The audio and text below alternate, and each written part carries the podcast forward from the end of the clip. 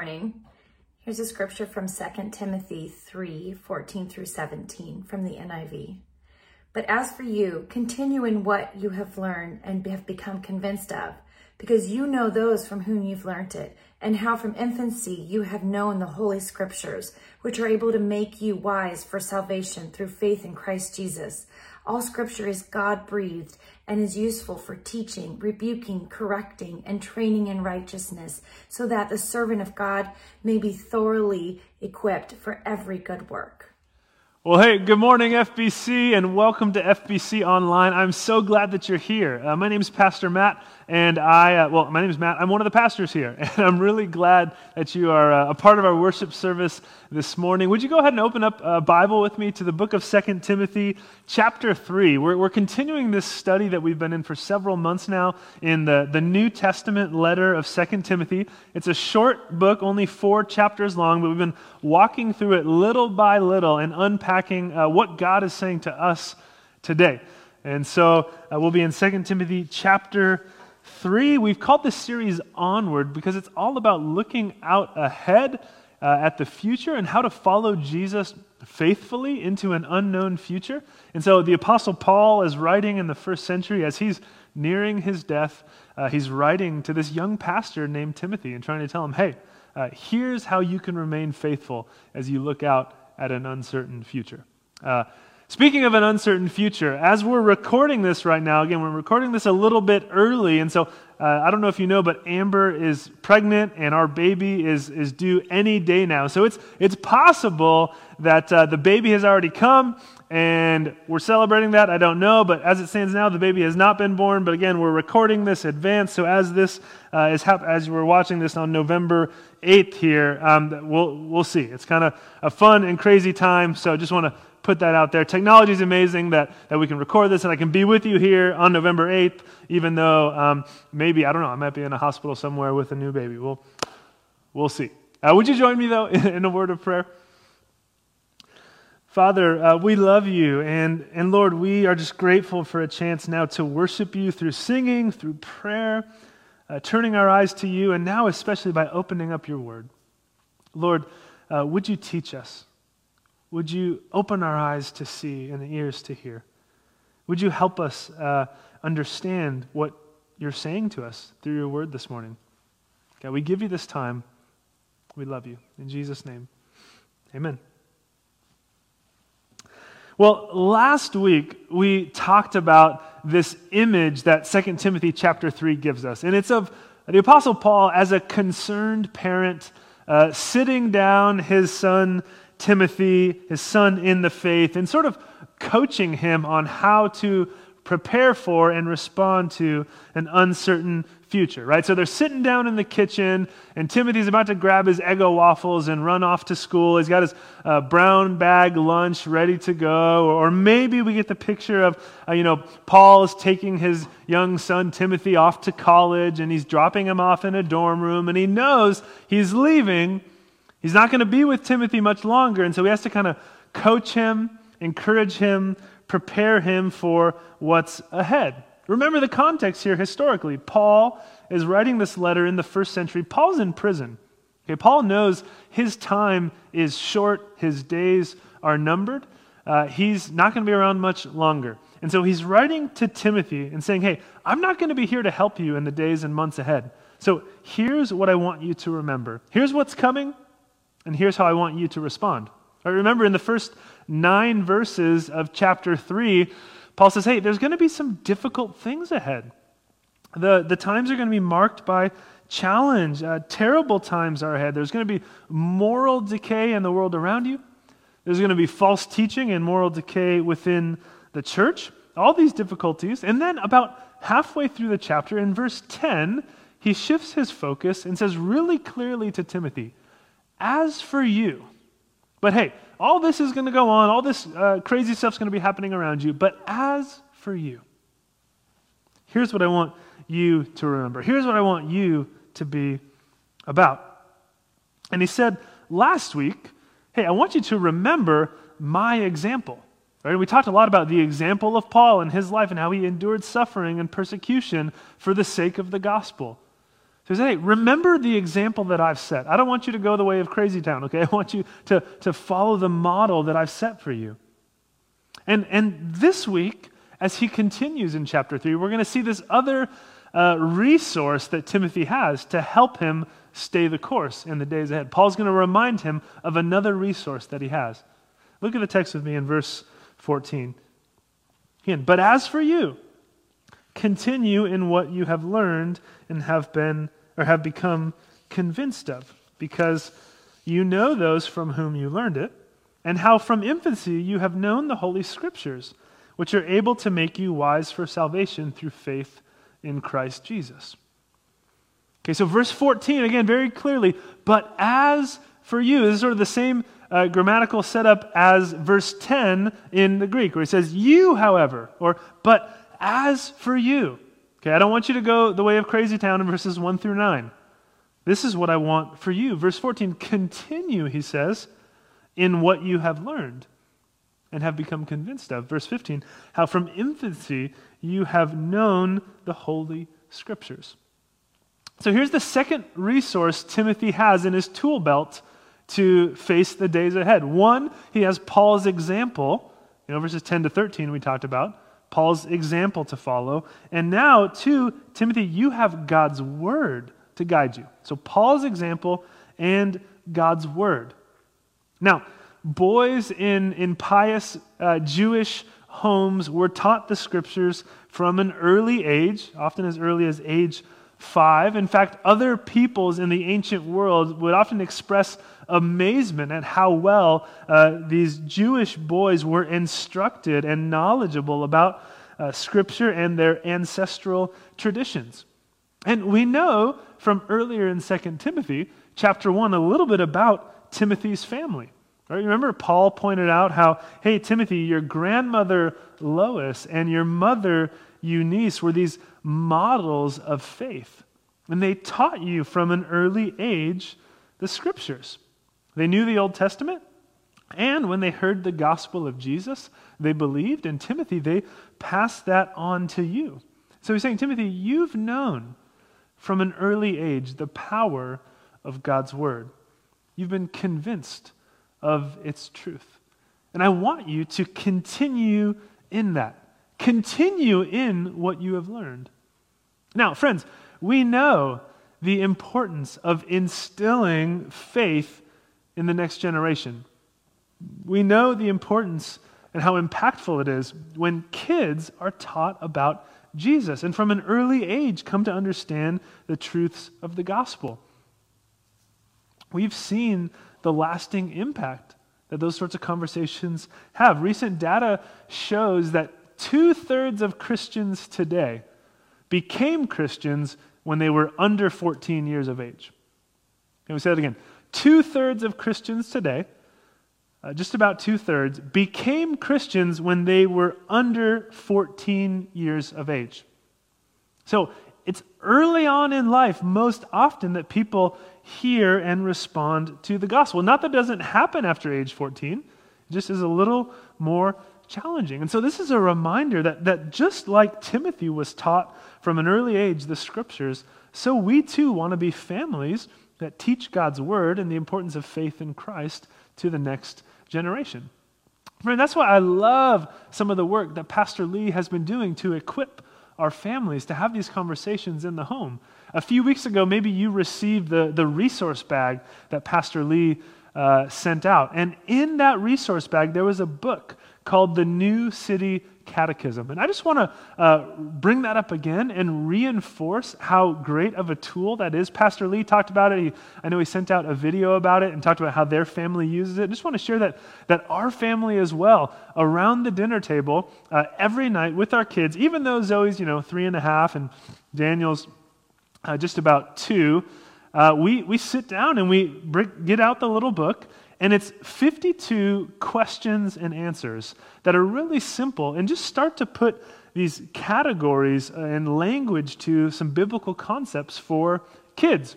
And so every night at dinner, uh, we take a question and we just do one for the whole week. So we, for a whole week, we keep coming back to it. And we ask this short question. For example, one of them is the question How can we glorify God? How can we glorify God? And then the answer is by loving Him and by obeying His commands and law. And so every night at dinner, we sit down, hey guys, how can we glorify God? There's a little Bible verse that can go with it.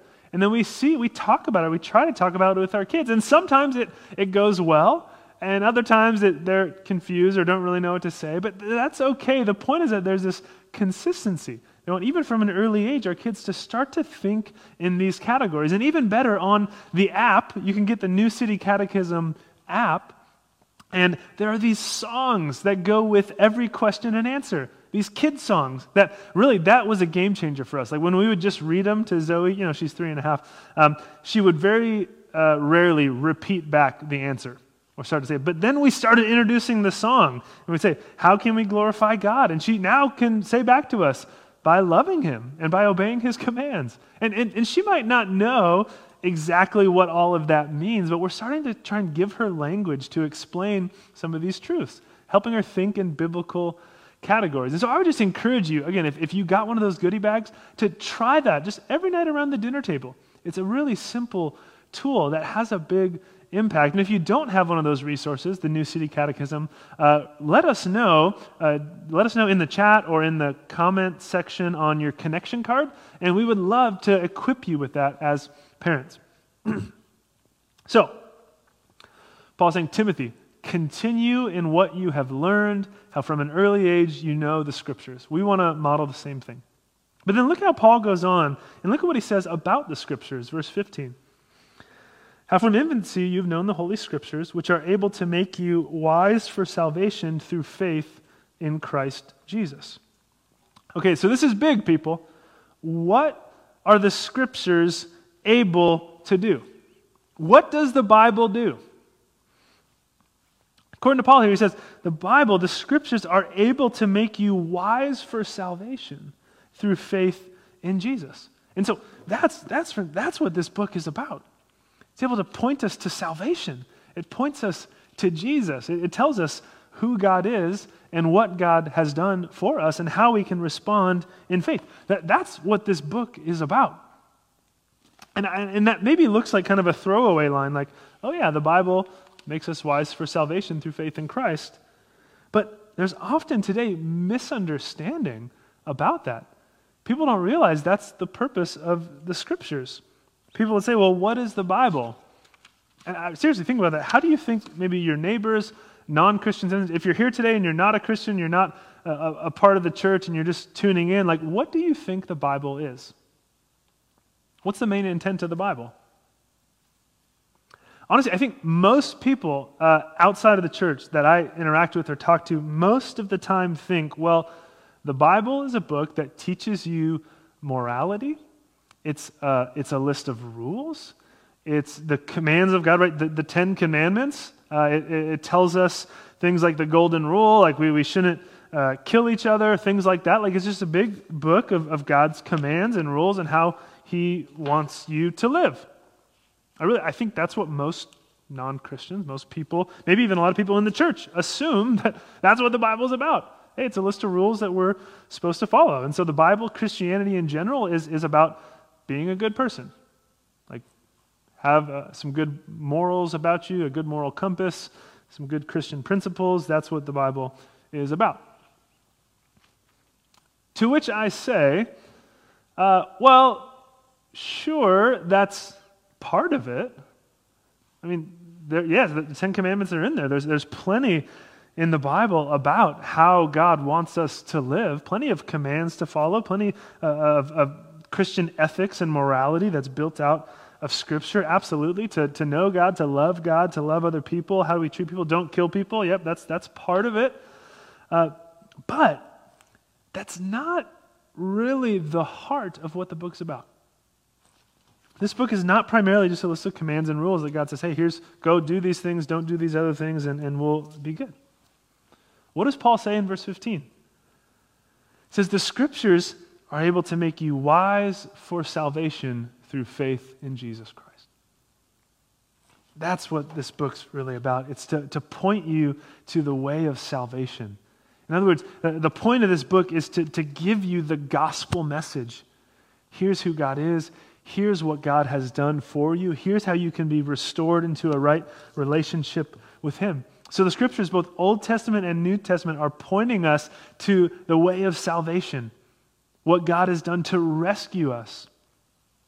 Tim Keller uh, summarizes the heart of the message like this He says, Through the person and work of Jesus Christ, God fully accomplishes salvation for us, rescuing us from judgment for sin into fellowship with Him, and then restores the creation in which we can enjoy our new life together with Him forever. The Bible is about how God has fully accomplished salvation for us. The Bible is not a list of rules that we follow in order to be loved by God or in order to be accepted into heaven. The Bible is telling us the story of what God has already done to save us. And then all we have to do is respond in faith and trust in Jesus. He's done it all for us.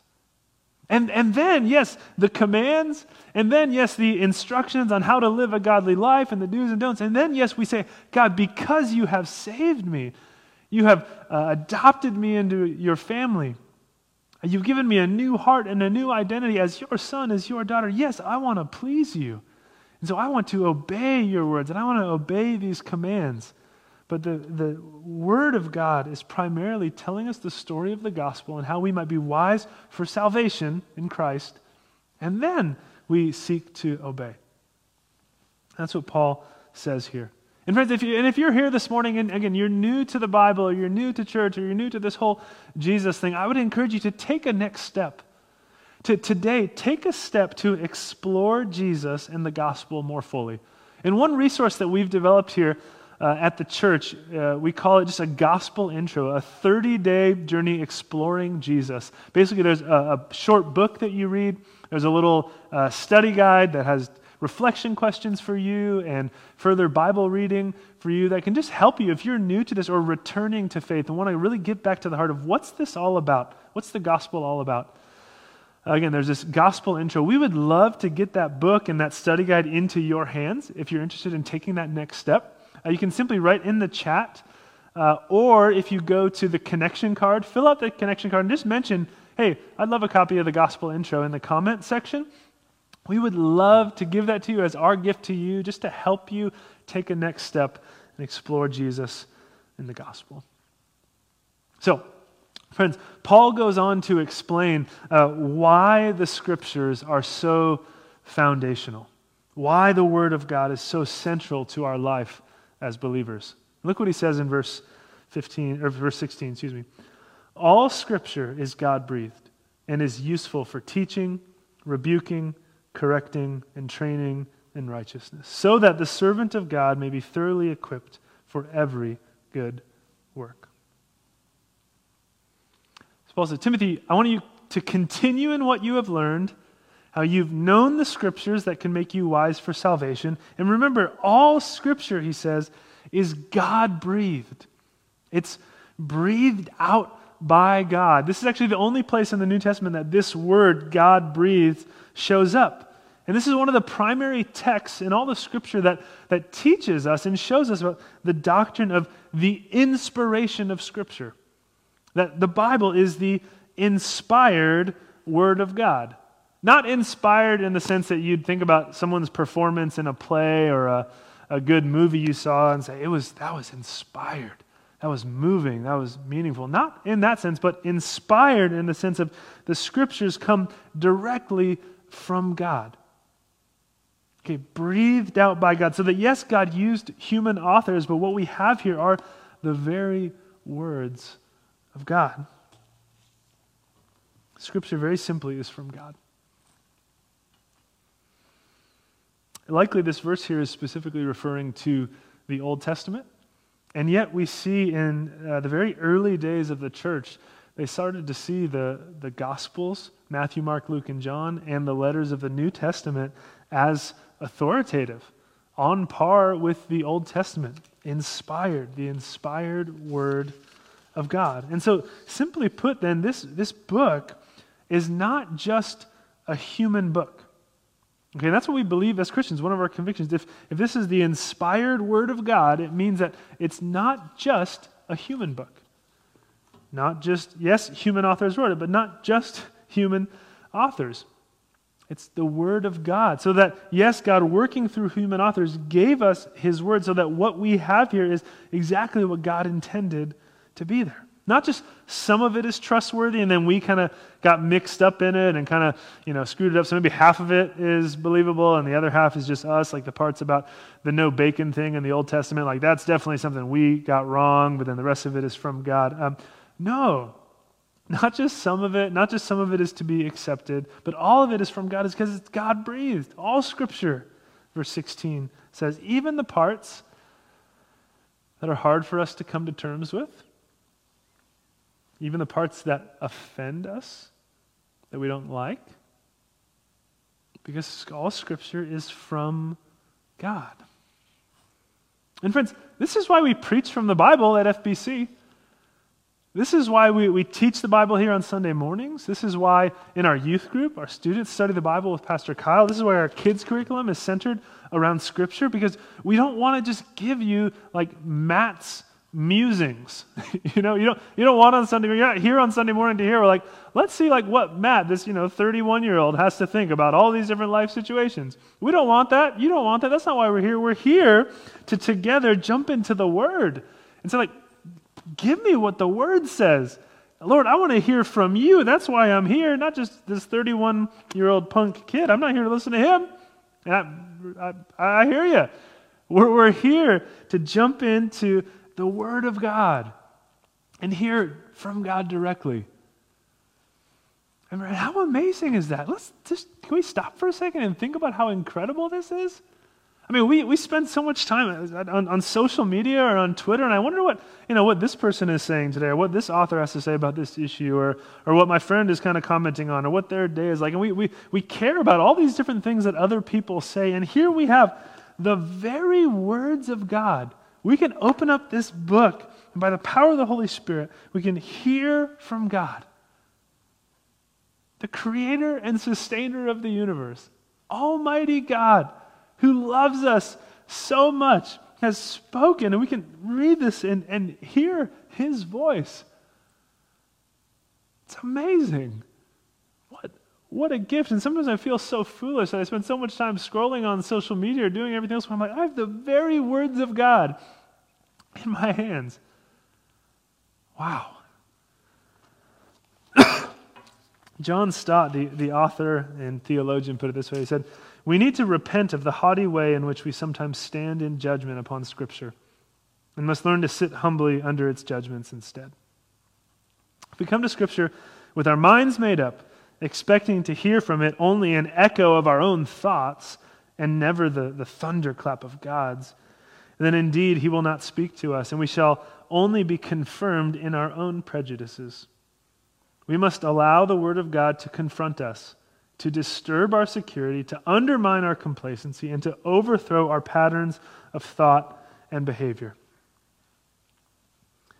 We must allow the Word of God to confront us. I love how he puts this, how so often we stand in judgment over the scriptures. I don't like this, or I don't like this, or I'm not going to obey that. When instead we need to come and place ourselves humbly under its judgment and let it read us and let God use it to convict and change and challenge us. And so I ask you, friends, are you willing to go where the Bible takes you?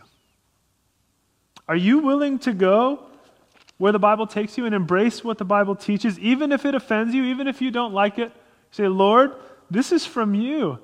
And so I'm going to trust you and your word, even if it's going to force me to change some things. And here's the deal no matter what culture or society uh, you are from throughout history, the Bible is going to confront and going to convict and going to challenge the way you look at the world, no matter who you are. So, are we willing to let it take us where it takes us?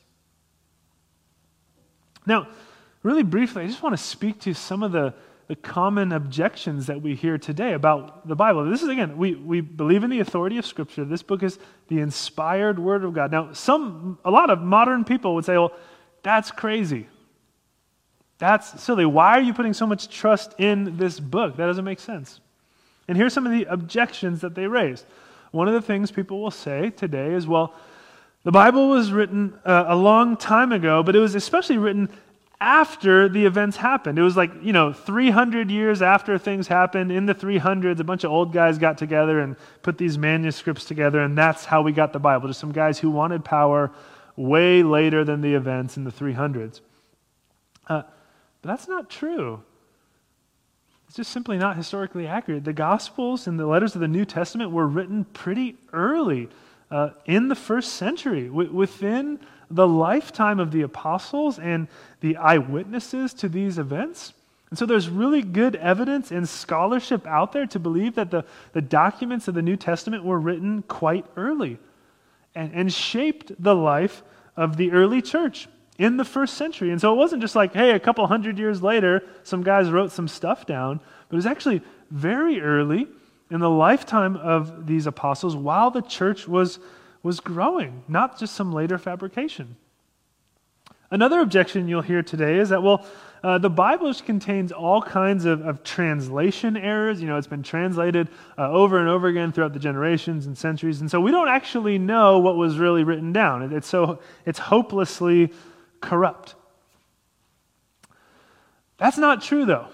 Again, Bible scholars can look at the, the manuscripts and the textual evidence that we have and note that, sure, there are some minor textual variants, the majority of which are like a word is spelled a little different in one manuscript, or um, you know, there's a grammar issue, or the word order is a little bit different. But none of those variations uh, significantly affect any point of theology, bring, bring any real issue into question. There are all these like minor grammatical errors that we know about, that we can look at and, and point out and say, yeah, we see why that happened. But scholars will note that the text of the New Testament has been remarkably well preserved, remarkably well translated with very little variation. Again, there's really good scholarship on this. Uh, Craig Blomberg from Denver Seminary, one of the top New Testament scholars in the world, uh, has books. He's written about the historical reliability of the New Testament. Uh, wrote a book recently in the past couple years called Can We Still Believe the Bible, which has great scholarship around these issues that we can have uh, confidence that what we have today is remarkably, overwhelmingly close and accurate to what the original documents said. Well, then some people say, well, you know what? The Bible really wasn't intended to be taken as history. You know, people were writing myths just like people in the ancient world do, but that is not true. You go read some ancient myths and the once upon a time type stuff you see in the world. Uh, most historians and scholars will say, like, that's not what the Bible is. Especially when you read the New Testament, the gospel accounts, these read like history with like real people, with real dates and real events. It's not like this once upon a time mythical stuff. That the authors of the Bible clearly were concerned with portraying that, hey, these things actually happened. And they, include some details in there, one that are like really specific, and two, some things that are kind of embarrassing. The sort of thing like if you were making a myth or just making this up, why would you include that detail about how embarrassing the disciples were? Okay, so there's good reason to believe that these are, they intended to write history. Now, maybe you'll say, hey, the, well, the Bible is internally inconsistent. There's all these contradictions. You know, the Bible says one thing and then it says the other thing somewhere else. It, they can't, it can't even get its own story straight. To that, again, New Testament author, or not New Testament author, New Testament scholar, Craig Blomberg, said, Not a single supposed contradiction has gone without someone proposing a reasonably plausible resolution. Sometimes we think that like the contradictions we think we see in Scripture, like we're the first generation to ever find them. It's like there's great scholarship out there on, on how some of these apparent contradictions within the Bible can be reconciled. Saying not a single contradiction that you'll find in there uh, has, has gone without someone proposing a, a reasonably plausible resolution. And in fact, if you look, look, like if you just Google online, like contradictions in the Bible, and you read through the list, like so many of them are just like simple misunderstandings or shows that whoever put the list together didn't really even try to think this one through. Like there's some really reasonable ways to resolve this. Like sometimes they'll look at Genesis 1 and 2. and say, look, Genesis 1 and Genesis 2 say that the order of the creation account, the order of the creation events were different. And so Genesis 1 disagrees with Genesis 2. And so, look, they're back to back, and how, how can we even take this seriously? It's contradicting itself. But again, if we understand what the author of Genesis 1 and 2 is trying to do, we see that in Genesis 1 and 2, they're talking about the same events just from a different angle. There's a theological point that they're making. They're not being uh, as precise chronologically as maybe we uh, assume initially. And so it's really easy to say, okay, I see what they're doing in Genesis 1, and, and yeah, and I see what he's trying to do in Genesis 2, and it's not a contradiction at all. Now, some people will say, hey, we have uh, cultural issues with the Bible. I don't like that the Bible is anti women. Well, actually, that's not really true. And the early Christians were known for honoring women, for upholding the equality and dignity of women. That's why women so often flocked to the church and to Christianity because we, uh, the church celebrated the contributions of women. Or some people say, well, the Bible just promotes injustice and oppression. But that's not true. The Bible is full of texts where God calls his people to justice. He calls out injustice. He tells us to protect the poor, protect the vulnerable, protect the immigrant. And in fact, a Christian worldview is what birthed uh, the idea of human rights and the dignity of all people. That didn't come from the Romans or from the Greeks or some uh, Eastern worldview, that came from a biblical worldview. And some people will say, well, I don't like what the Bible has to say about, about gender and sexuality, to which we say, okay, you might not like what the Bible has to say there, but does that mean that it's not true? If the Bible is truly God's word, then wouldn't we expect it to confront us on some things? Wouldn't we expect it to say some things that would challenge the way we view the world? Would we expect to come and read something that is 100% what we already thought about the world? Again, as I said before, every culture is going to be confronted and convicted by God's word. So, friends, there's so much more we could say about this. If you have doubts or questions about the Bible or objections to trusting it, I would love to talk with you. There's some great resources out there, great ways we could talk through some of these questions. But I do want you to notice that the point of Paul saying this is not just to say, hey, in some abstract sense, this is the Word of God and we should trust it. And, you know, systematic theology textbooks are going to say the Bible is inspired, it's inerrant, and let's just remember that. He, he's saying there's a real a purpose to what he's writing here, okay? He's saying Scripture is from God, and therefore it's trustworthy, it's useful for teaching, uh, reproof, correction, training, and righteousness, he says in verse 16 and 17. So, Timothy, the idea is that Scripture uh, because it's from God, you can trust it and that it'll equip you uh, with the knowledge of the truth. It'll help you live faithfully before God. Okay, remember, Paul is sitting down with Timothy. Before Paul goes away, he's packed a lunch for Timothy. Timothy's about to grab his egos and go off to school or go on some adventure, and he's giving him a little pep talk saying, Timothy, I don't want you just to, to know things about the Bible. Remember the Word of God. Apply the truth of Scripture to your life. Let it guide you. Verse 17, so that the servant of God may be thoroughly equipped for every good work. And friends, I've, I've referenced this study several times, but they recently, in the past several years, did a study about the impact of certain, fa- certain things on your spiritual growth. So, like, what is it that helps people grow spiritually? And they found that there was one thing that far and away, more than anything else, helped people grow spiritually. And it was the, that people who regularly read their Bibles and reflected on the truth of Scripture was the one thing that made more of an impact than anything else. So, if churches and if pastors could help their people or motivate their people to do only one thing, to help people at all levels of spiritual maturity grow, the choice is clear. They would inspire and encourage people to read their Bibles. This is the Word of God. It's what God uses to shape us, to, to challenge us, to change us, to mold us into His image. And so I ask you, do you know, do you know the Bible? I know sometimes this book is a little intimidating. But we don't consume it all at once, right? We, over a lifetime, uh, take bits and bits and work through it so that over the months and over the years, over time, we grow to understand it. It takes time, it takes work. Yes, there's some confusing stuff in there, I understand. And this will look different depending on where you are in your walk with God. but I want to encourage you to make the commitment to read your Bible. Like it's really, it's really simple. And, and pastors say it all the time, but it's really important. Read your Bible.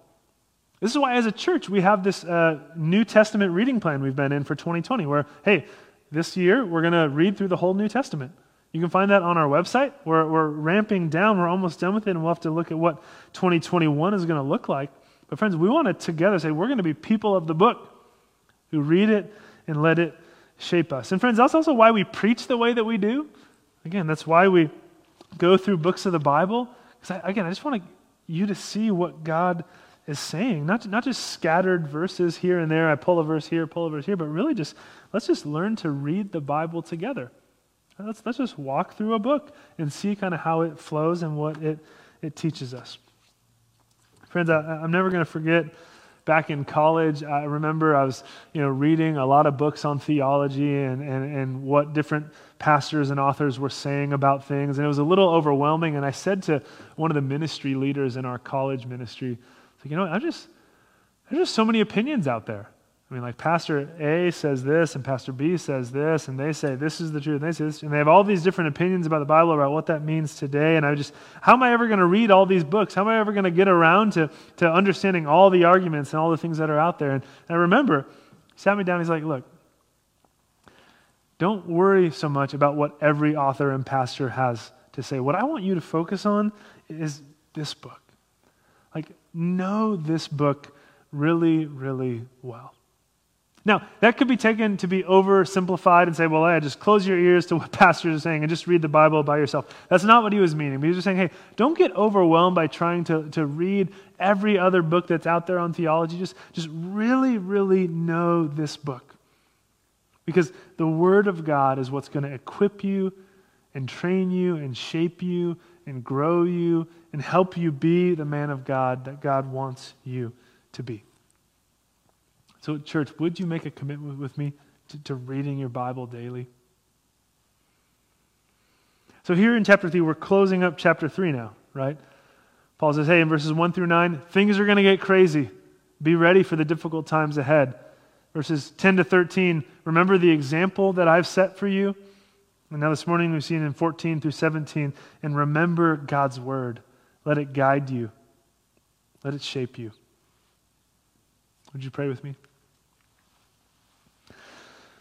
Lord Jesus, we thank you for the gift of, of your word.